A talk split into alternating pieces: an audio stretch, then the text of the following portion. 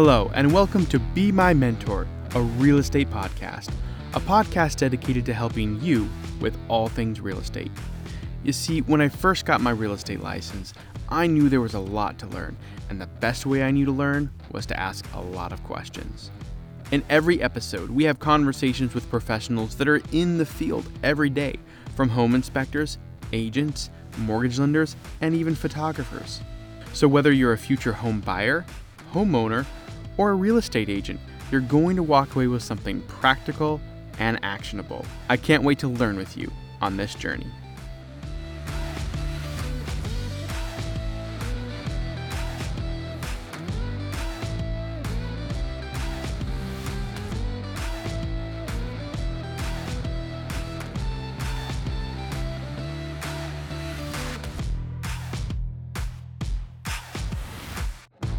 Welcome to this week's episode with Christian Penner from the Christian Penner Mortgage Team, based out of North Palm Beach, Florida. Christian has been in the real estate mortgage industry for more than twenty years and graduated from the University of Florida with a finance and real estate degree. Whether you're a real estate agent or a home buyer, this episode has some really great nuggets of information that will help you in your real estate transactions. We talk about the pre-approval process, what to do if you own your own business and want to get approved, and even a really great way you can make your offers look more attractive to the seller. Whether you're new to real estate or not, there is something for everyone in this episode. So let's dive right in and welcome Christian Penner.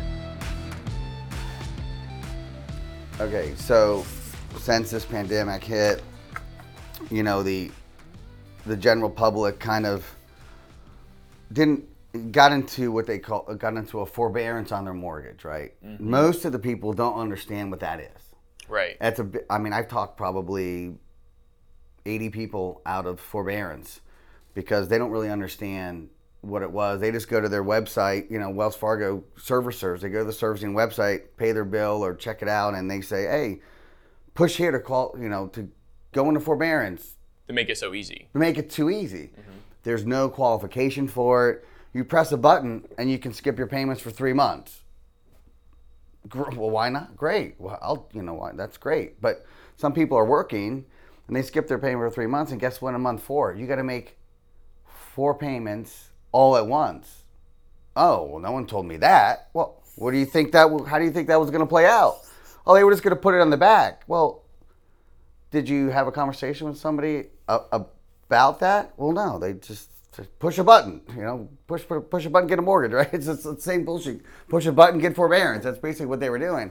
And uh, and so, but the problem was, is they don't really know what they can do. So think about it. There's, you know, now there's almost five million people in forbearance, right? Mm-hmm. So the servicers are not set up to accommodate, you know, th- that many people. So if these people don't make their payment, then, you know, there, there's a, there's a, Uh, you know, a moratorium on foreclosures up until next year. I think it's April or something. Mm-hmm. So these people can never get caught up. Guess what's going to happen next year? They're going to start foreclosure proceedings on the people that have not caught up. So we're just delaying the inevitable right now. Right now, well, they're going to give them a chance to catch up. Mm-hmm. But if they don't, then and the problem, the other problem is, is all the appreciation these people have had on their homes. They're going to lose it. They're going to lose it. And it's lose it because they don't understand what they got themselves into. And, you know, so if you live in your house five years, you've had a, a twenty-seven percent increase in value, mm-hmm. right? So for every one hundred thousand dollars worth of home, you know, twenty-seven thousand dollars a year of appreciation, you know? So so think about that. You know, you've been in your home three years. What is that? twenty-seven. You know, thirty, it's almost sixty thousand dollars of appreciation on a three hundred thousand dollar home, which is kind of the average here, right? Mm-hmm. That evaporates, goes away, the, and then because they foreclose and you can't make your payment and you can't get a loan out. Is that because of fair forbearance, or is that because they get foreclosed on? Like what? Well, no, what triggers so that loss of depreciation? Well, because they can never get caught up. And they think that they're going to try to modify their loan and get the payments on the back, mm-hmm. but based on you know the Dodd-Frank, what the what they put into play after the financial crisis was, you have to qualify, but if you're not working, how do you qualify for a modification on your loan? Basically, it's a refinance. You don't. You can't. So now you're stuck and you don't have the money to make up the payments. So then, you know, so then you're in this bad situation, and now your credit starts getting dinged because that, you know, now you're late rolling, late, late, late. So your credit score drops, drops, drops. And now you can't get a refinance. You can't get a loan. You can't get anything. And so you, the inevitable is going to happen. You're going to lose your house, which is going to be unfortunate for the people because they don't really know. They this, just pressed a button and they didn't know what they were doing. They didn't know what they were doing. And they didn't read the documents. They just, you know, we're in a pandemic. Everyone's kind of freaking out, freaking out and looking for ways to Band-Aid themselves for whatever reason that is. Sometimes people have the money to pay it. You know, um, out of the, you know, eighty plus people I talked out of forbearance, they all had the money to pay it. They just thought, why not take advantage of it? Mm-hmm. But when you sit down and think about it, of what that situation really means, um, then you kind of, when I had those conversations with people, then they're like, oh, I get it. You know, like maybe your credit card payment, you know, was thirty, forty bucks a month. That's different, right? Put that in forbearance, but you're talking about your house.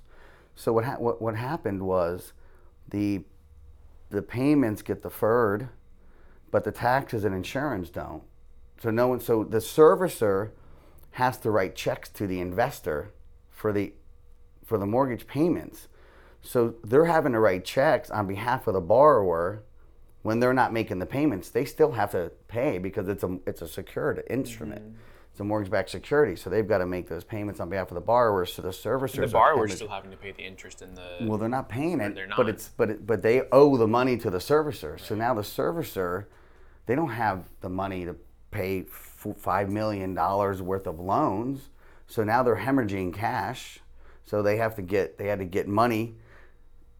The big servicers almost went out of business two months ago because they were hemorrhaging so much cash because no one was making payments, and they have to write the checks on behalf of the borrower, hoping to get reimbursed. When they don't get reimbursed, they've got to get the money somehow, and the only way to get it is foreclosed.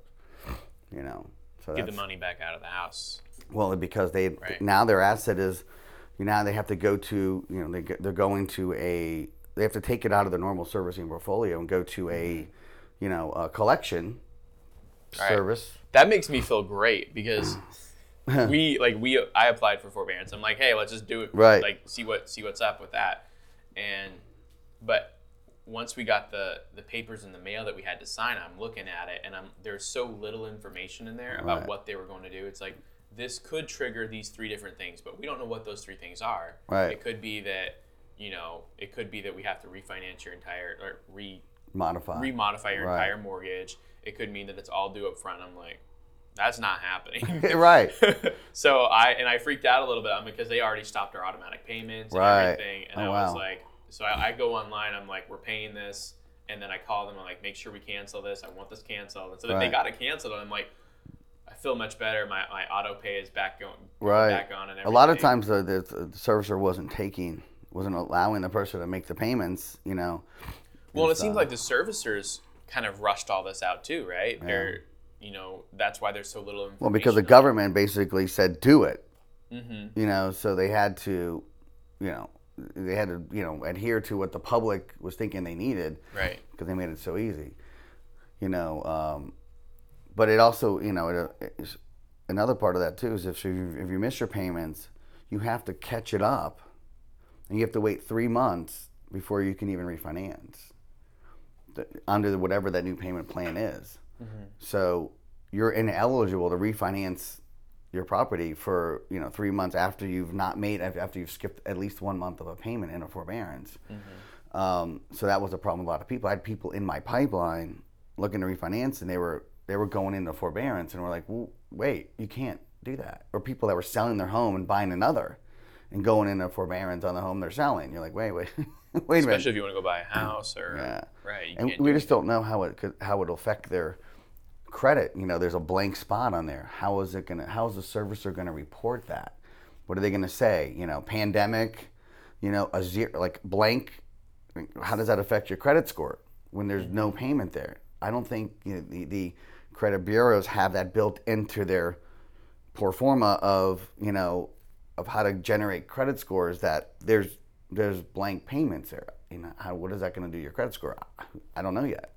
We don't know until it plays out. Right, that's so, wow, that's so interesting. Yeah. And we probably won't know for another Some think? of the people that haven't made their payments in June are just showing up, not even showing up yet, like May, because they're about two months behind uh-huh. in reporting. So in some cases, they may not show up for at least sixty days. So, you know, maybe August, you'll see people that didn't make their payments in June, it'll finally show in their credit bureau. So we'll find out how is your credit, how is your score going to be affected? What's going to happen there? I you feel know? like that's going to blow up somehow, I, I, like I politically, something's going to happen where a lot of people are going to be really upset because they didn't understand what they were getting into. Right. Yeah. And they're, they're talking about it now. I mean, it's coming out now because, you know, you got a lot of the news channels talking about just do it, you know, just, you know, just, just do it if you, you know, and now they're, now they're kind of st- taking the steps back and make sure you understand what you got yourself into, mm-hmm. you know, um, because now the, the consumers actually are bre- have time to breathe and, and consume what they drastically went into. Now they're in a position where they're like reading the documents finally or understanding it and looking into it and reading more about it and realizing, wait a minute, this isn't really the right situation for me and I shouldn't have done it, or I gotta, you know, I gotta fix it. And, you know, because you're gonna take your money. A lot of people that weren't working that were getting, you know, six hundred bucks a week. I mean, that's, you know, I get it. Those people that weren't working, they, you know, it was a good relief for them.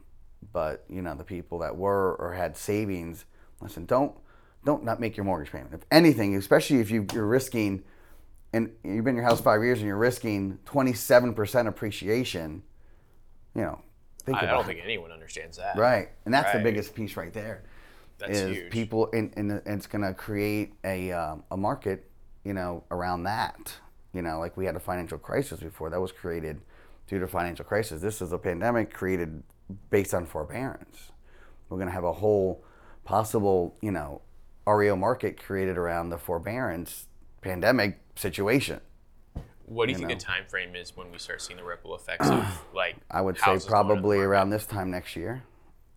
Yeah. yeah. About a year from now, we'll see, um, you know, because they're going to have to file the foreclosures and they're going to have to, you know, go through the system because, you know, right now the courts are basically closed. Mm-hmm. So all these lawsuits and stuff will start being filed immediately and they're going to be a backlog. So there's going to be a time delay and, you know, these people are going to be in a situation where they just, it's just going to be a matter of time. They're just trying to save their home and live in right. there till it gets foreclosed because they can't get a loan, their credit's shot. They can't refinance. They can't pull any equity out. So it's just, you know, matter. It's just a matter of time. It's crazy. You know, yeah. So tell me how. Yeah. Tell me a little bit about your story. How long have you been in this? Why, why are you in it? So um, I've been in the mortgage real estate world probably. I mean, for a little over twenty-one years. Uh, I graduated from the University of Florida with a finance and real estate degree and a minor in economics. So um, I got out of, you know, as soon as I got out of college, um, I got, um, I was able to get a real estate license and a mortgage license. Um, and I've had them, you know, for, for basically that amount of time. Um, so I've been in this, in this world. I grew up in North Palm Beach, Palm Beach Gardens, you know. Um, and so I went to college, U F, and then kind of came home. And um, been kind of in that space. I've done mortgages um, for a few different companies and banks over the years. And, um, you know, right now I, I kind of, you know, we're in a place where we can, you know, we're a direct lender as well as a broker. So we can uh, basically any type of loan out there, we mm-hmm. have access to private lending, you know, that non-Q M market's starting to come back where we can do, like, you know, bank statement loans for self-employed people, um, debt service type loans, um, you know. So, you know, I'm, I'm married. I have uh, two children, a son and a daughter. Currently, right now, they are eleven and nine, mm-hmm. um, and um, so, you know, just kind of been in this in this market in this area for, you know, twenty-one years working. You know, mm-hmm. before I, you know, just. Kind of you, know the area, you know the area really well. Pretty well, yes. Yeah, I've been here. I've I've only been in Jupiter for two years now. We bought we bought our condo um, a couple of years ago. Okay. And where are you from? Um, I'm from Colorado. Okay. Like originally, so my wife's from Alaska. I'm from Colorado. Oh, wow. We met down here, uh, got married. We have we have one kid. Okay. And um, yeah, just I and I, I just got my real estate license, so that's one reason I'm doing this, is I'm just like learning all of this stuff, and just some of the stuff you're saying, I'm like, I've never heard of that term. I don't even know. Like, what is what is a whatever blanket state mortgage loan, blah, blah. I don't know. Right. So that's like why I'm here to learn, because as someone who, I've already got one or two buyers, you know, just sort of interested, wanting to know. So like me going into that, I'm like, okay, I want to know. I want to be able to talk from a, a place of knowledge and be able to know what I'm talking about. Obviously, I'm not a lender, so I'm not going to know everything, but to be able to guide them into the right direction. Sure. Um, so I guess the most basic things. Um, so I've got a buyer, first-time home homeowner. What are sort of the, the top things that I need to communicate to him about the loan process and about him getting a loan? So what I would do, given um, your situation, if you want to learn more, know more, mm-hmm. you know, like I would say, can, connect with somebody like me. Don't necessarily you provide them with the information, but have them talk directly with me and let okay. me share with you the information as we go along, because every buyer, every situation is different. It really is, mm. you know, and we're, um, you know, we have guidelines and kind of, you know, a, a common structure in most cases, but there's always going to be different types of scenarios. It's crazy. Almost every deal's got its own characteristics and and good and bad and, and things like that. So, um, so for a first-time home buyer, the first thing we like to do is start with them as early as possible in the process. Um, look at their credit, um, look at their savings, look at their job situation, understand what you know what that is, what they've saved, understand kind of where we need to be financially for whatever home they desire. You know, so maybe if it's not today, maybe it's three months, six months, a year. Um, maybe they, you know, maybe they need to build credit. Maybe they need to fix some bad credit from, you know, you know, when maybe when they were younger or, or something like that. They missed payments. So we have ways of, you know, fixing credit, building credit, helping them with the credit side, as well as is showing them, um, you know, what they how they need to save correctly um, to buy the home and what they need to do once they buy the home. So. You know, we not only help them before they buy and then during, but even after, we're going to be a partner with them long term. You mm-hmm. know, um, hopefully through every transaction they go through, um, you know, we have partnerships with, you know, uh, uh, people like C P As, financial planners and stuff that we rely on if they don't have them to help us, help them, put them in the right financial situation to buy, stay in their home, and also um, create wealth for them down mm-hmm. the road. So we, we partner up with, with some people that kind of help these people, you know, because they don't know, right? It's just like you, you just started, right. You don't really know.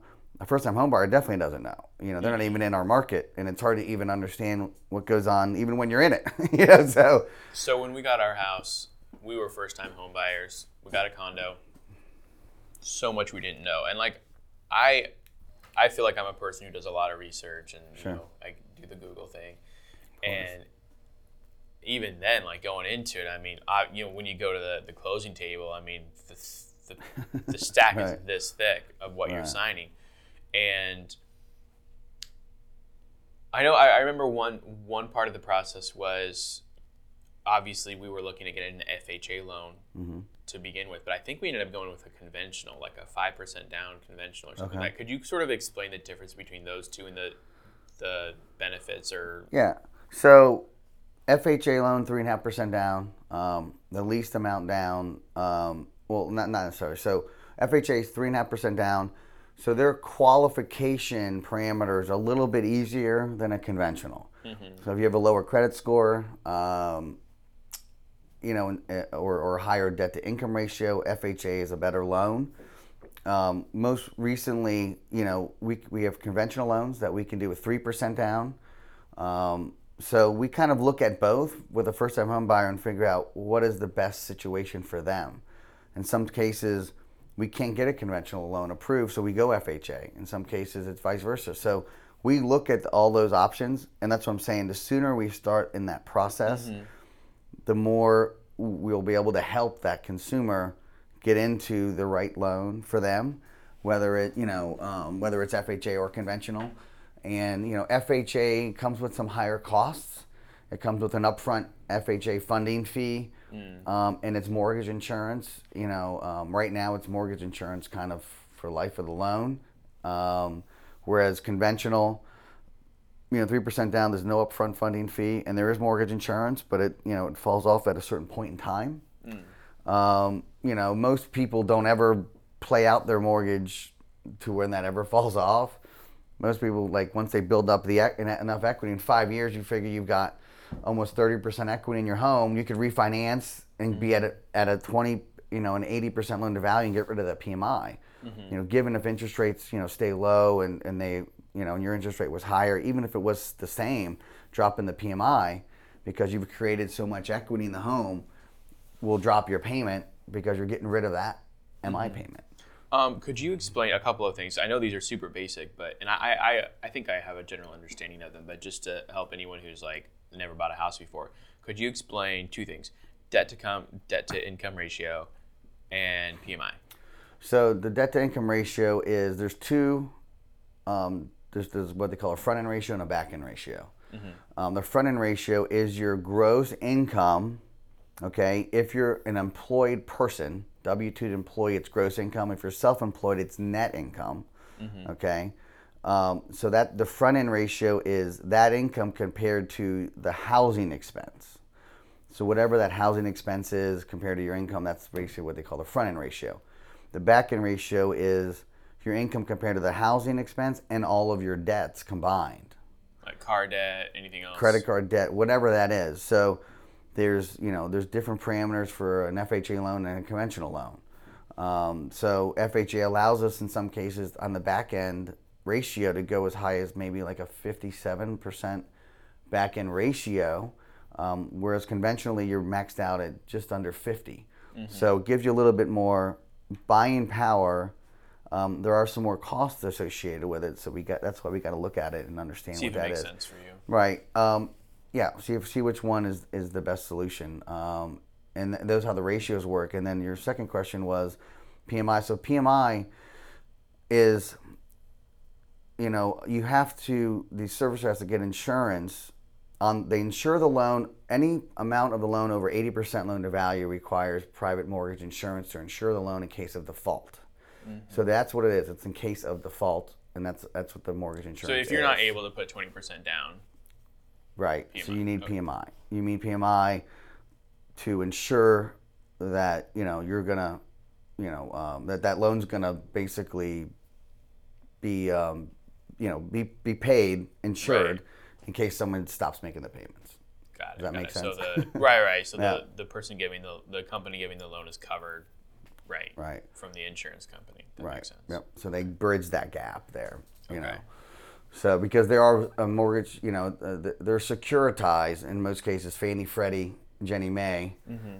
up to that, up to those levels, you know. Can you explain the difference between Fannie Mae and Freddie? I don't even have that. Like, Freddie I Mac, took the yeah, test, right. and I had to answer questions about this, but now like, I forgot them all. So, Fannie Mae and Freddie Mac are similar. Um, they're mortgage-backed security um, investors. Fannie Mae's bigger than Freddie Mac. Um, Most people kind of go go that avenue, but they have guidelines with each. So depending on the consumer's situation, um, we we run them both ways, and we figure out, you know, if it doesn't work one way, we kind of look at the other way because maybe someone has a lower credit score and higher assets.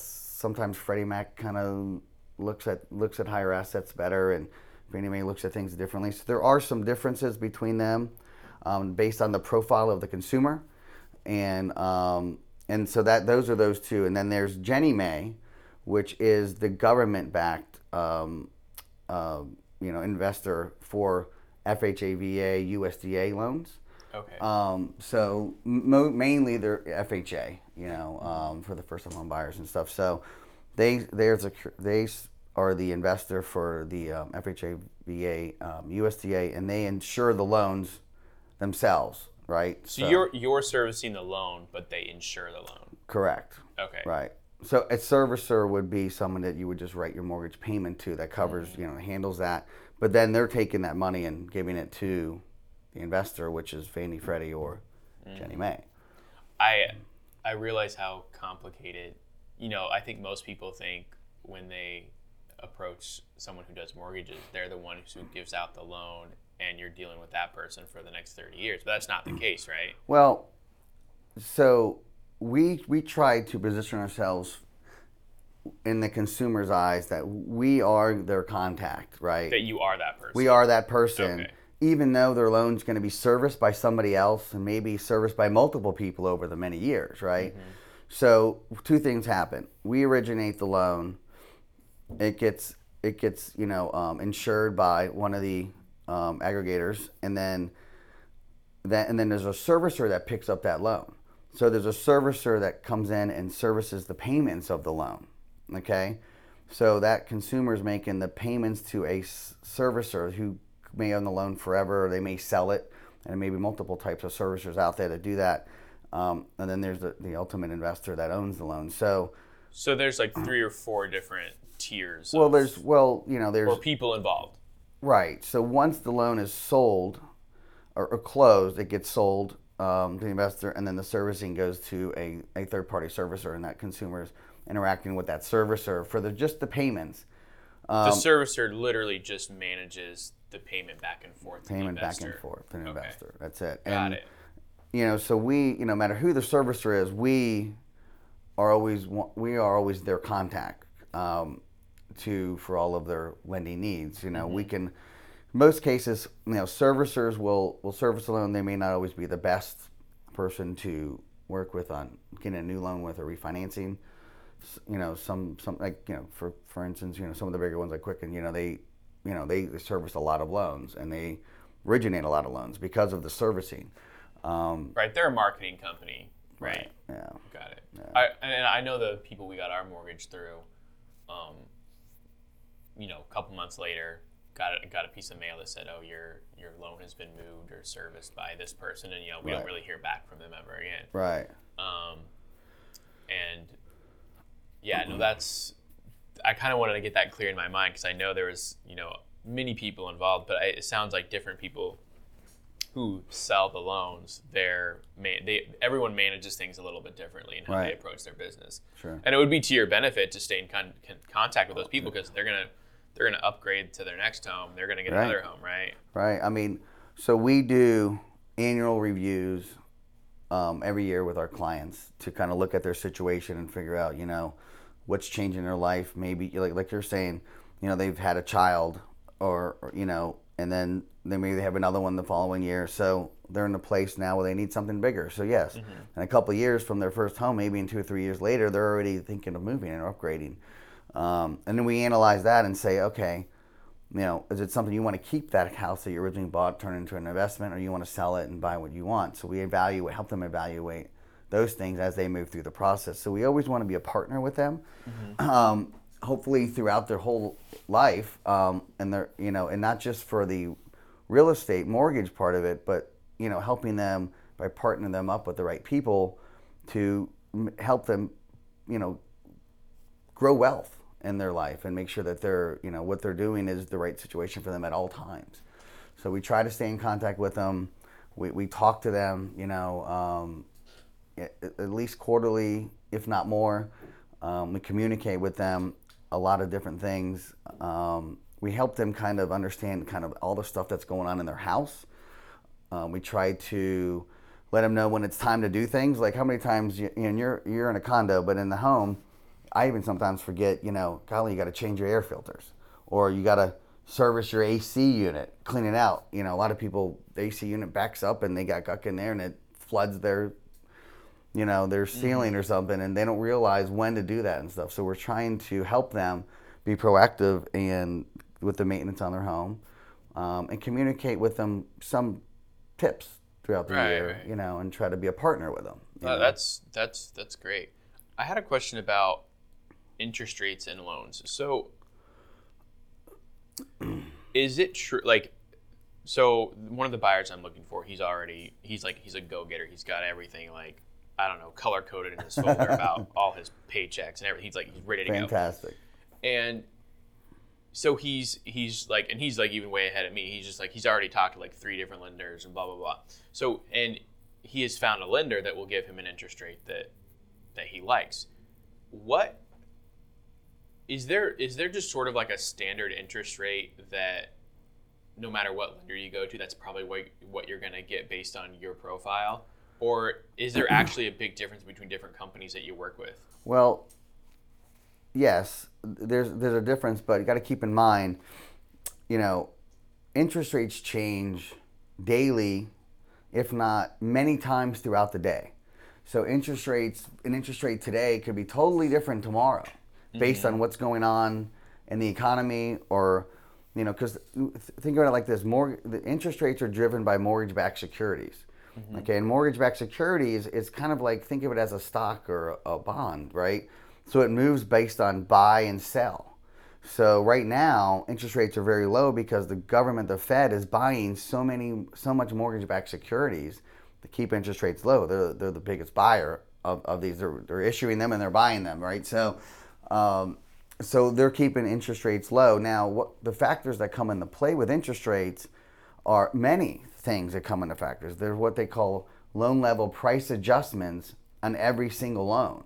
So based on your loan to value, your credit score, um, debt to income ratios, all that stuff kind of comes into play to figure out what is your interest rate. And sent, because it changes every day and sometimes many times throughout the day, an interest rate I quoted somebody yesterday could be totally different today. I was talking with a past client of mine, and we were, you know, we had talked on uh, Friday, and I gave her an interest rate with some certain terms associated with it. And yesterday, they were completely different. You know, um, they were much lower for cost for her where they were Friday because interest rates kind of came down a little bit this week. So, you know, um, and and trying to communicate that to her for someone I didn't understand, and you know, she was happy for it, but really didn't understand why, you know, um, and in, in some cases, it goes the other way. Mm-hmm. I tell somebody, man, hey, I can give you this rate today, you know, or last Friday, and today I call them and say, hey, you know, that same rate I was giving you is actually costing like a point today, or it's a quarter point higher. They're like, they, they're confused. And I'm like, well, you know, that's just because the movements of the market. Mm-hmm. Um, and a lot of it's driven by, you know, economic factors, reports that come out. Like yesterday, we have housing reports that came out. Most of it's driven by um, unemployment numbers, or they have been in the past driven by unemployment numbers.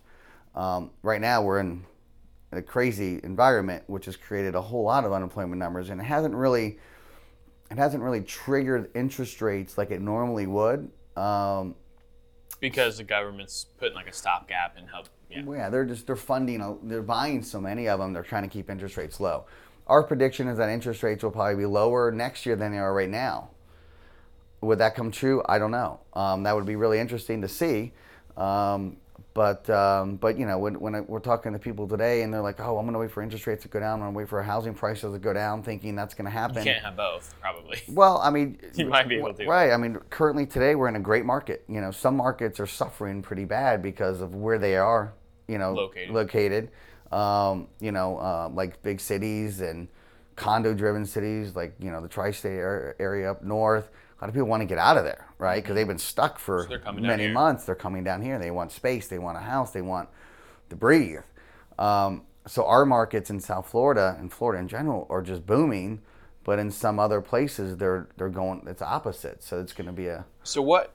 At what point for a buyer? You know, if, if interest rates are changing all the time, does yeah. does like a pre-approval letter, does that lock them in at a rate? Or no. At what point can they know what their rate's going to be? So the way we structure it is, you know, we can give you a pre-approval letter. We can give you a, um, you know, a, a, a payment. Really, wh- what it is is um, we actually have an app that we work with our real estate partners and borrowers on. So when we approve that person, um, it's a combination of things. It's not always the purchase price, because everyone was like, well, how much do I get approved mm-hmm. for? It really is the payment associated with that purchase price that drives that, that complete situation, because that's how the debt to income ratios are derived. So there's a front end ratio and a back end ratio that you have to be um, that you have to be in line with.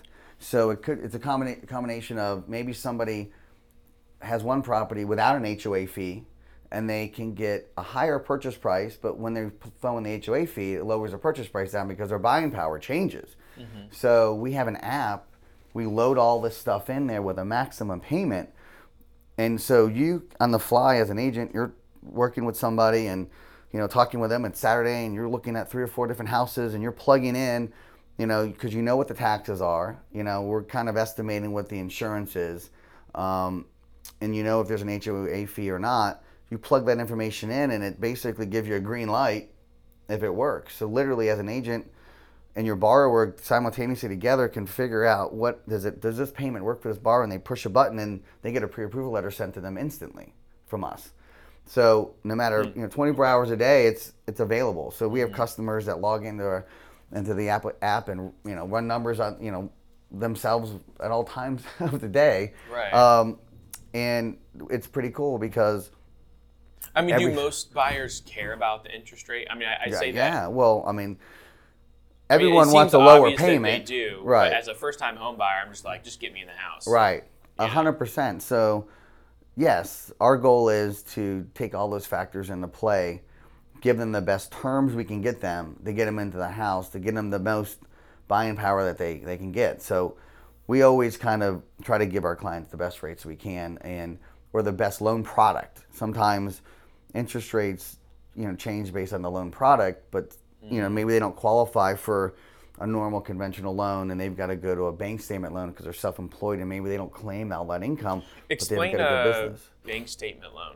I haven't so, heard of that before. So a self-employed borrower, uh, we have so many of them here in South Florida, mm-hmm. you know, so many small businesses and stuff. So um, for a borrower that say, say they, you know, they, they haven't a company, well, most accountants and C P As, their goal is to minimize Your your taxes, right, that you pay the government. Yep. And if you're a self-employed borrower, you get a lot of breaks, a lot of opportunity to do that.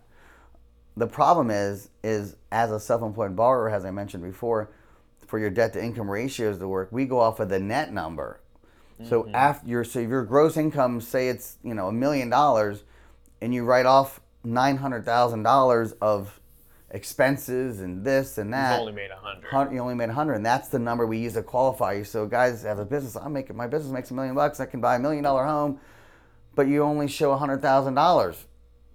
That doesn't. You don't qualify. Mm-hmm. So, but if, if if that same business is in play and he's getting, you know, he has, you know, what is that, eighty thousand dollars a month or so of income coming into his business account, income, right? We can use that number to qualify him for that house. And I've done, hmm. I've I've helped people buy a couple million dollar homes that have good, great businesses, a lot of business income um, coming in, but they don't have, they don't show it all on their personal tax returns. So um, it's designed for the self-employed borrower that has a good business, but takes advantage of the, you know, uh, mm-hmm. the, the write-offs that they can get. That makes sense. Yeah. As someone who owns my own business, I'm always looking for creative ways to. So it's funny. I do this. You know. I do this all the time with other self-employed borrowers. Is we have a, I have a system. We do a mortgage comparison on every loan that we do. So we compare for that client. You know, like we were talking earlier, conventional and F H A.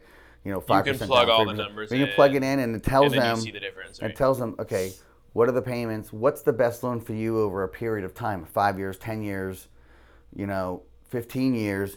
What loan is going to perform the best for you based on the, the, the characteristics of that loan, the, the, the characteristics of that particular loan. And uh, so what we look at too is, as I say, so a lot of people say, well, I'm self-employed. So this guy making, say, a million dollars in his business, I'll just pay myself more, you know, to qualify for the house. He's going to pay himself a quarter of a million dollars instead of a hundred thousand dollars, right? Well, guess what?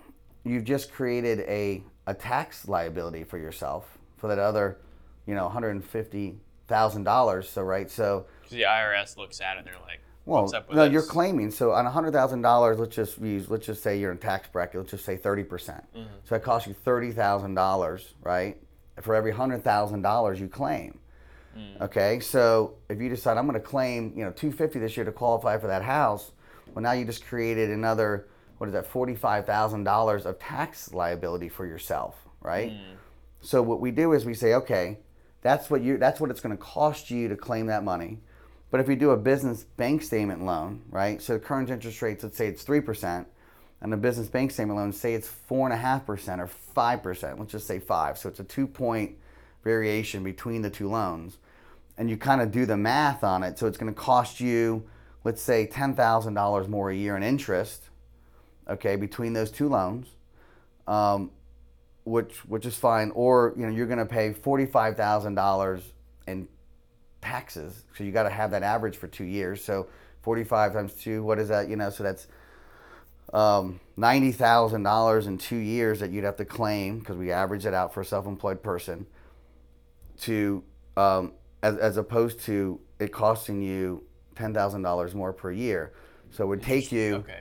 that much longer to, you know, nine years of that tax, but you're also getting write-offs. But let's just keep it simple. So it will take you nine years to kind of break even, but wouldn't you rather, and you get that deduction, would you rather keep your money working for you mm-hmm. and not give it to the I R S, or just and, just, and pay? And at least it's going into your home, right, or whatever, and your just property, pay, just right? Pay ten thousand dollars more in interest. Um, over the year, it, it just always, always, always makes more sense for that self-employed borrower if they're if they're if they're writing stuff off today and not changing their their situation. That's good for me to know in the future. When we bought our home, I was self-employed, but I also had a couple of W two right. things going on, and I remember my wife was working too, and the mortgager was just like, "Look, we're not even going to touch your business. We're just going to go off of your wife right. and off of these other W twos." And they got it through, and they got it done. Just exactly. Fine. We we did right. that too, depending on the situation for that person.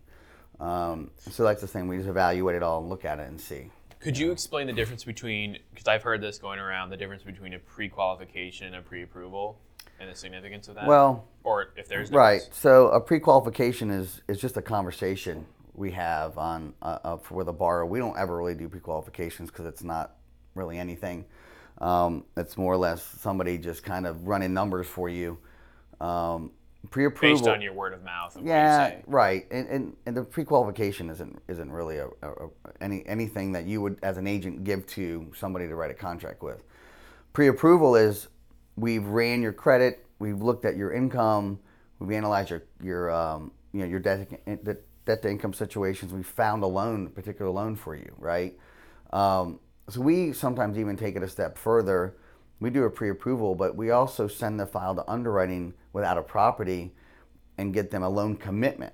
So, which actually in some cases it's it's it's better in a market where it's really competitive, because if we can clear some a borrower, all of their personal stuff, cleared credit, income, assets in advance of them going into contract on a home, then when they go into contract on that home, we only need like three things: an inspection, an appraisal, and title work to be completed. And all of their personal stuff is done and approved.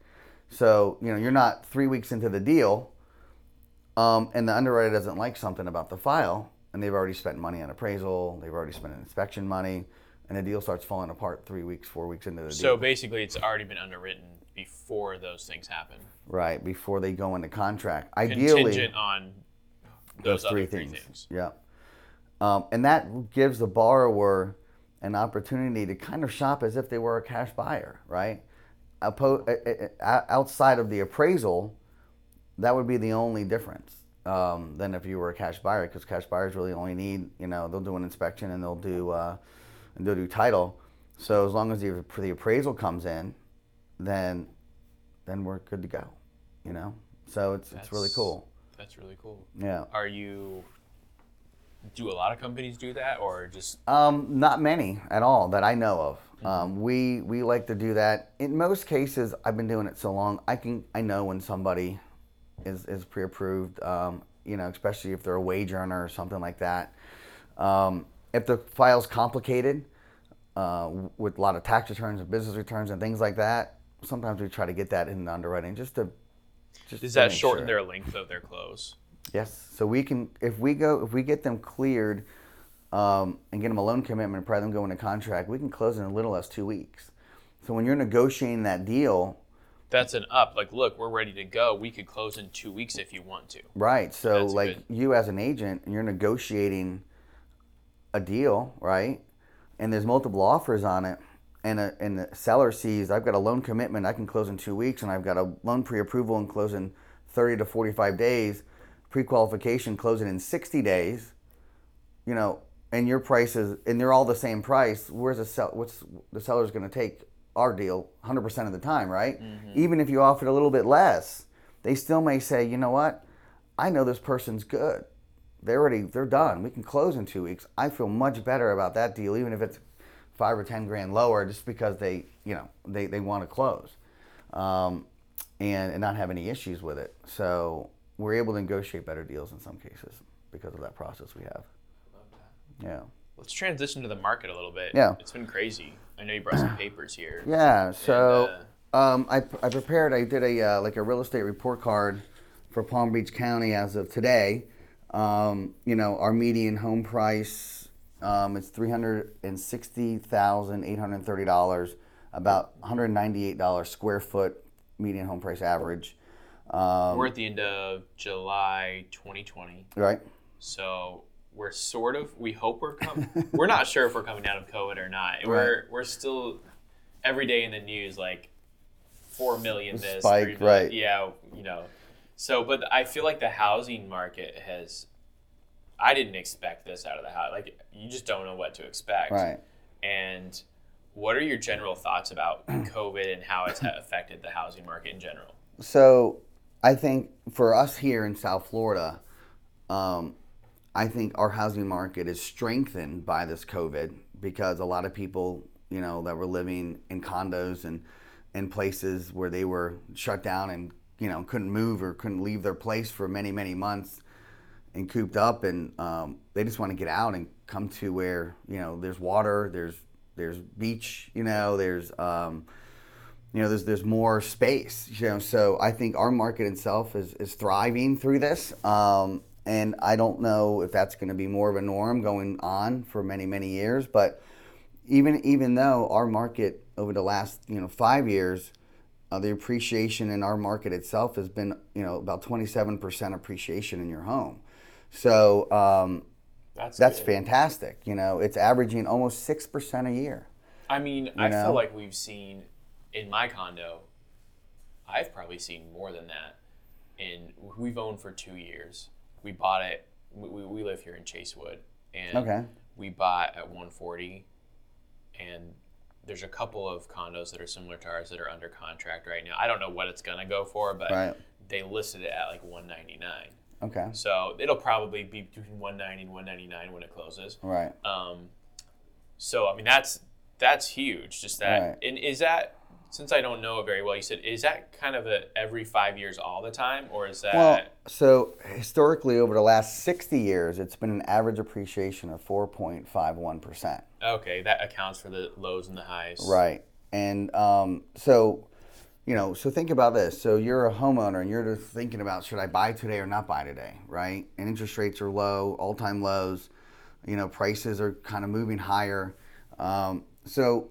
If you go back five years from now, or just think about it five years from today, and the median home price is three sixty, well, guess what? You would you would almost you would gain almost a hundred thousand dollars of equity, right? So, and and just being just being in your house for mm-hmm. over a five year period of time, that's a lot of money. If you think about that, you know, um, that's you know I wouldn't say free money because you're you're owning the home, but that is, you know, gives you ability to grow your wealth, you know. Um, so the sooner you get in that home, the better off you are, and not waiting, because we don't know what tomorrow is going to bring.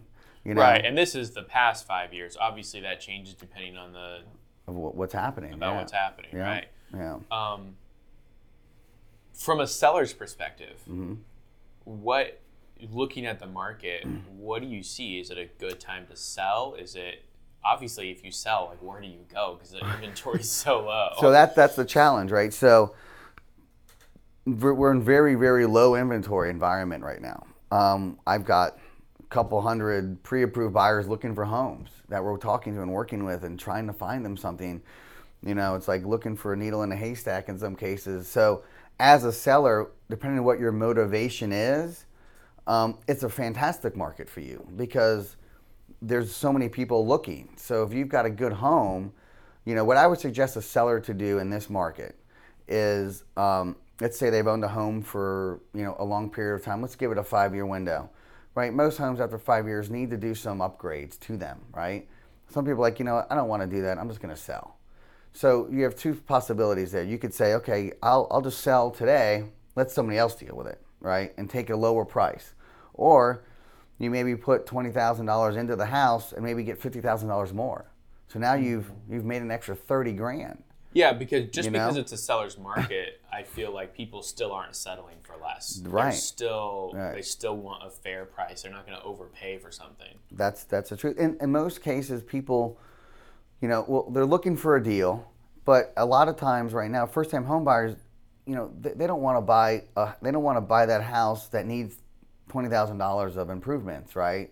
Because they don't have the money to do it. Mm-hmm. Um, so they would rather pay a little bit more because you're financing it, right? So that same house, let's let's just say, let's just say a hundred thousand dollar house um, that the person lived in for five years and are leaving and needs it needs twenty thousand dollars of upgrade. Well, this the buy the first time home buyer would rather pay one fifty for that turnkey than a hundred and try to find twenty thousand dollars to make it work, right? So it's right. a win-win for everybody. Yeah, because I'm thinking of one of my buyers right now, and he's he has I wouldn't say a wide range of a budget, but he's got, you know, whatever he's approved for. He's I think he's willing to go up to that top number. Yeah. And but he wants he wants to walk in. You know, he's got two or three kids. He doesn't want to be in a renovated. You know, he doesn't want to be in renovations for right. next year. Right. We bought our condo, and we literally lived in renovations for six to nine months right. because. Like we were on cement floors for like two right. months because of, you know, for whatever reason. Right. And it's, we'll never do it again. Right. You know, so we don't mind minor upgrades, right. but if we're having to tear out floors and do a big giant paint job, sure. like we're not right now when things are so crazy, like we just need to move in. It's stressful enough. And it's hard in. right now to find people to do work. You know, everyone is so busy because everyone is sitting in their homes for three months looking around, going, we, we need to fix this, we need to fix that. So they're right not now, doing it. Well, some people are. I mean, well, at of, first, like when COVID right. hit, they all the just, clubhouses shut down, right. everything shut down. You couldn't get in, and, right? And now all these, you know, all the general contractors, they probably don't have time to do anything. Anything. I mean, if you're lucky to find somebody to do work on your house, a lot of people are trying to do it themselves. So, um, you know, and, and they're they're making choices of, you know, do I stay, fix it up, or do I just move and go to someone else's house that's fixing up. Where do you move? Right. Where do you move? Right. You know? So it's it's tough. There's got to be some motivation there, um, to um, to of where you're gonna go. You know, um, and that's always the biggest thing is, you know, what what's your what's your next move? If you get out of where you're at, you got to take into consideration the taxes, the, you know, uh, all the stuff that it that it takes to move. But you know, so that's really the that comes up a lot. You know, um, so that's why the first-time home buyer market right now, there's so many people looking because there's so many people not knowing where they're going to go next as a move-up buyer. Um, and you know, obviously, if you have kids and um, and stuff, there's a the motivation there is you need house, more room, right? So that's usually the most cases the motivation for a, a, a young family, and then other cases are older people looking to downsize that their family's gone. So those are the two big movements in the marketplace for move up and move down buyers, and that first time home buyer, th- those are the opportunities they're getting, you know. Obviously there's been a big push. Single family homes are probably the hardest to find right now. There's been a, a big push that way, but what do you see in the condo and townhome market? Is there is that still going? Is so it- there's a there's a drastic difference between a townhome and a condo. Okay, people Explain don't really understand that. I right. know there is, I just don't know what right. they all are. So, and, and and sometimes it's not the information up online um, from listing agents and the way they list these homes, it's not always clear. I always direct people, and we always look to the county records of how that home is categorized, if it's categorized as a townhome or a condo. A townhome is treated as if it was a single-family home, and it's governed by an H O A, a homeowners association. Mm-hmm. So those are similar in itself. A condo is a completely different animal um, because a condo is governed by a condo association, and they follow completely different guidelines. So a condominium for a first-time homebuyer requires a full project approval, um, which means that they have to abide by, we have to get two years' worth of budgets. So they have to show a minimum of ten percent reserves of their budget um, that they hold in reserves to qualify. That's one thing. They can't have any litigation. Well, if they do have litigation, some are allowed, but most aren't, um, depending on what that litigation is. I had just a butt in there. That's one reason I got, it was hard for me to get approved in the one I was in because there was litigation. There was a lawsuit against someone who got hurt at the pool right. or whatever. And I literally talked to, I think, three lenders. Uh-huh. And the third lender I talked to says, oh, I just got someone approved in there. So they'd already right, gone through, through the approval process, and they were able to like close real quick. Right. So that's that's that's one thing that comes up a lot. Right now with this pandemic we're going through, the other challenge is people that aren't paying their condo association dues. So another characteristic of the approval process is you've got to show that there's no more than fifteen percent of the whole community, no more than sixty days past due on their dues, mm. okay? Um, and no more than one entity can't own more than ten percent of the project. Now, there's some different guidelines depending on how big the project is. Some smaller ones, I think it's like fifteen units or less, have different qualifications, but the normal size, bigger ones, those are the guidelines. And what happens is, and there's two sets of approval, so you have what they call a full project approval, which I just went through, and you have a limited approval process. So the full project approval allows you to go in there and do a conventional loan at three percent. Now, to do an F H A loan in there requires a whole different approval process. So there's an approval process for conventionals for Fannie and Freddie, and a whole different one for F H A. V A is a different one for V A as well. So there's two different approval processes for the government loans that are done separately, independently of each other, and then the conventional approval process. And and if the, for whatever reason it doesn't qualify for that approval process, uh, the, the full project approval, then what they do is they go down to a limited review, which only asks limited questions. Um, and but the, the, the down payment requirements go from a three percent minimum to a twenty-five percent down payment requirement for primary residences and a thirty percent down payment requirement for a second home residence. So it's a significant difference. Um, and there's so many condos in South Florida. I spent most of the two thousands, um, I worked for a company at the time where we converted most of downtown West Palm Beach. I'm familiar with all the big projects down there because I converted a lot of them from apartments to condos.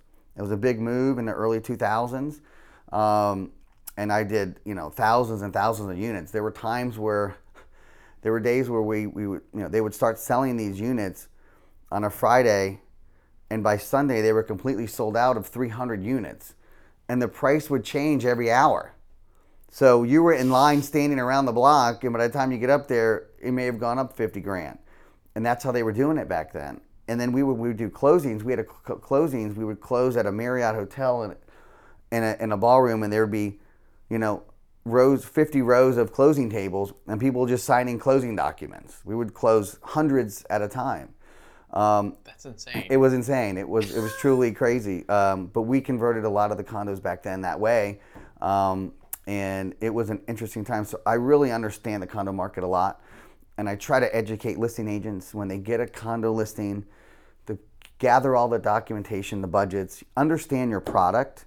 Because the biggest challenge for us as, as lenders and for buying agents is your client gets in there and they want to go five percent down. Listing agent has no idea what the, if the project is approvable or not, and they're not on the approved list, so you have to go through the approval process. So we have to get all that stuff I just talked about. You have to analyze it, get it submitted, and you've really got to get that done within the fifteen-day inspection period. And that sometimes isn't enough time. If you don't have all your stuff lined up, then it doesn't qualify. Then you know, I mean, you still have. The the loan after the inspection period still have the you know the the loan part of it that they can still kind of be turned down for for, for the project. But ideally, if you're a really good listing agent, understand your product on a condo, you would get all that information up front. So when that buyer goes into contract or before, because it's a waste of time for everybody, right?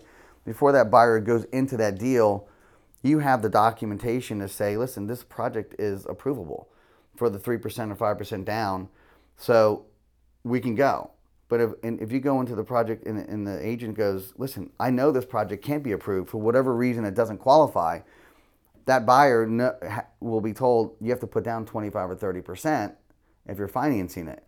So that may just eliminate, you know, some of those buyers in the marketplace, but also saves everyone a lot of time because it does take time to evaluate all that information. So I always try to educate the listing agents on gathering that information. And the problem is a lot of the associations, you know, have farm out their their stuff to these other entities, mm-hmm. and there's a lot of turnover and a lot of people don't keep up with it. So there's a lot of expired condominiums on the books. I mean, I went back to a lot of the places that I converted over the years, and there's been so much turnover, but I've reapproved a, a bunch of condos downtown West Palm Beach recently um, with some of the ones that have expired because we have some buyers in there. So we were able to go in and um, and and reapprove them and, and work with the associations to do that. So it's different, definitely a totally different animal.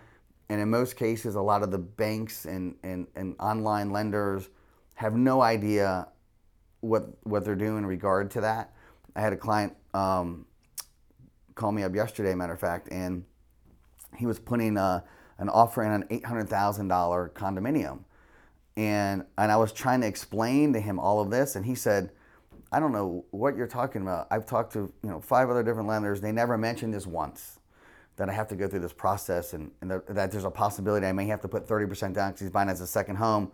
If it doesn't get qualified, I go, well, then that should be a red flag to you, that you know you're you're talking with people that don't understand the product that you're buying, you know. So mm-hmm. we, you know, it seems like a lot, but if you don't do all do do what you have to do up front, there's going to be problems in the end, you know. So, so. Your message to like someone like me, a new agent, if someone's ever interested in a condo, just get all the information up front before up front. we even. You need to get it up front, um, and the problem is in some cases or in most cases. Which, you know, there's some class action lawsuits about this. That's a whole different story. But the condo associations charge to get get, get that information for a condo questionnaire to be filled out. Sometimes they charge three to five hundred bucks. So you, as a buyer, you're spending an inspection five hundred bucks, a condo questionnaire three hundred to five hundred bucks, an appraisal five hundred bucks. So you're fifteen hundred bucks into the deal before you, know you even it. know if it's approvable, right? So. That's it's it's it's not a it, it happens so frequently. It's it's it's um, I get so frustrated with it because the seller can get gather all that information up front, and the listing agent should really have that readily mm-hmm. available so they know what kind of product they're selling, because it'll save so much money and time for that buyer and the seller and everybody. It just um, if they did all their you know all the work and they put it all together up front, you know. Makes sense. So. Well, to wrap things up. Tell me what you're thinking about in the next three to six months, where the market's going, what do you see? So I see we, we are in a, our environment will continue where it's at. Um, I think, you know, there's the problem we have is, is low inventory. So that's going to keep our market strong. Um, interest rates will stay low through the end of this year and even going into next year. So, um, I, I think we're in a, a unique place in the situation where we are that we're going to see, um, we're going to be in, in a in a market that is, is going to be on fire. You know, um, there's going to be um, so much um, opportunity uh, for for potential buyers to get in as long as we can provide the inventory for them. Um, so I think we're going to be in a strong market. And I don't think there's any anything out there that's proving or, or, or signaling that we're not. And even going into next year, I think it will be the same. I think the only challenge that we're going to see going into next year is accounting for the five million people that are currently in forbearance. And if they have... five million? Yeah. Is that nationwide? Yeah. It's a lot. It's a lot of people. So if those people can't catch up on their payments, can't modify their loan... You know, they're they're they're going to be they're going to start foreclosures proceedings. I think it's some you know maybe after the first quarter of next year on those people. Um, so like April, May. Yeah, and then there's going to be a log of you know, of of those filings in the county and things like that. So I don't know how that's going to play, but it's going to play in some way, shape, or fashion. It just has to, because most of the people that were in a forbearance situation and really put themselves in it for for need. Basis they didn't have the money, and they probably and they, still don't. Have they the probably money. still don't, and they probably don't have a job to go back to. A lot of people in the service industry, right? It's, um, you know, a lot of those places will not look the same as they did in the past, and the amount of money people were making in that industry may not ever be the same. You know, um, and got if, half as many tables, half as many tips, half right, as many half as many people working. So you know, if you're running a restaurant and you had ten servers and, and stuff. Now maybe you only need three. You know, where are those other seven people going to go? And if every restaurant's like that, you know, there it's so there's going to be um, there's going to be a lot of uh, a lot of that going on as well, you know. So, and it's it's a challenging environment for the self-employed, service-related person right now, depending on what your business is.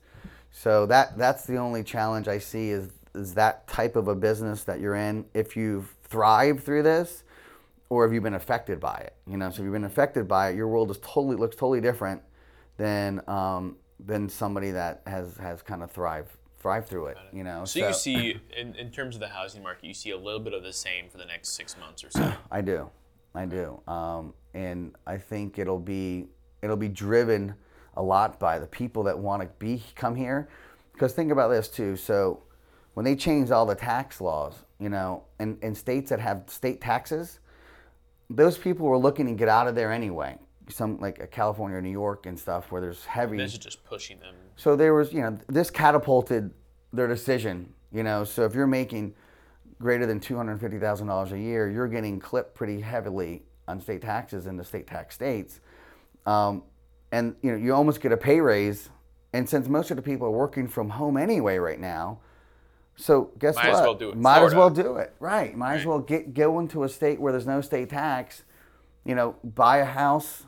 Um, and have some space and work out of your home, you know, so on the water and, you know, and, or whatever. And get a pay raise doing the same, you know, doing yeah. it. So if you're in a, in a job that, that allows that and, and you've thrived through this, then, you know, why not, why not be somewhere tropical, you know, um, and out of the city and out of the, out of a condo that you've been stuck in, you know, that's, that must drive people crazy. I can't even imagine, but, um, can't tell you how. Yeah. With a two-year-old, like even yeah. down here in a condo is not, yeah, you know, not always fun. Um, last question: how do you think?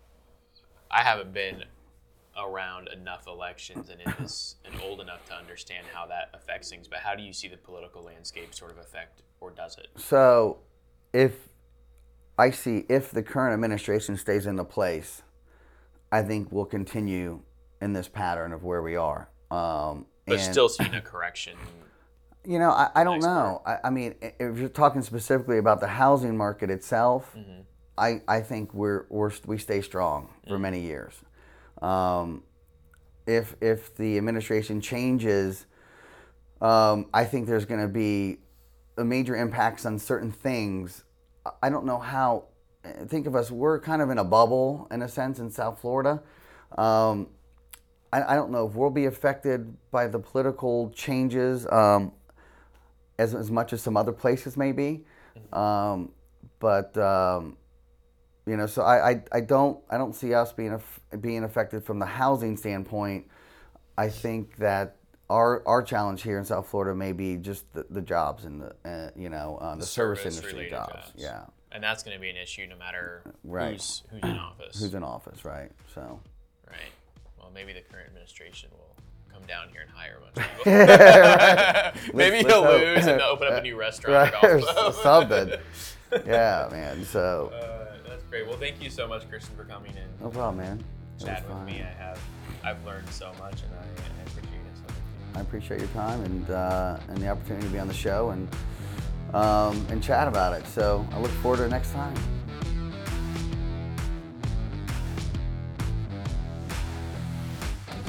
Thank you for joining me this week on Be My Mentor, a real estate podcast.